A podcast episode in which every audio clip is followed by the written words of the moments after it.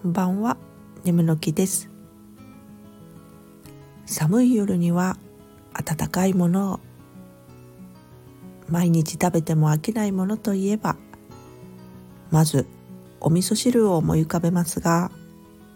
湯豆腐も飽きないんですよね。お豆腐大好きです。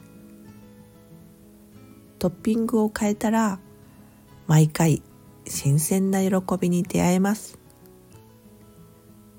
なので湯豆腐のためにこの時期は常備菜の種類を増やしております。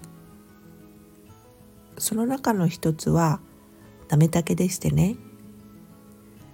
市販のなめたけは美味しいんですが少し甘く感じることもありお酢多めで酸っぱめに作ります。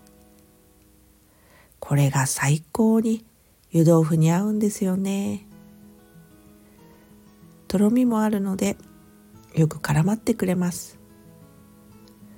そして日本酒にも合っちゃうんですよね。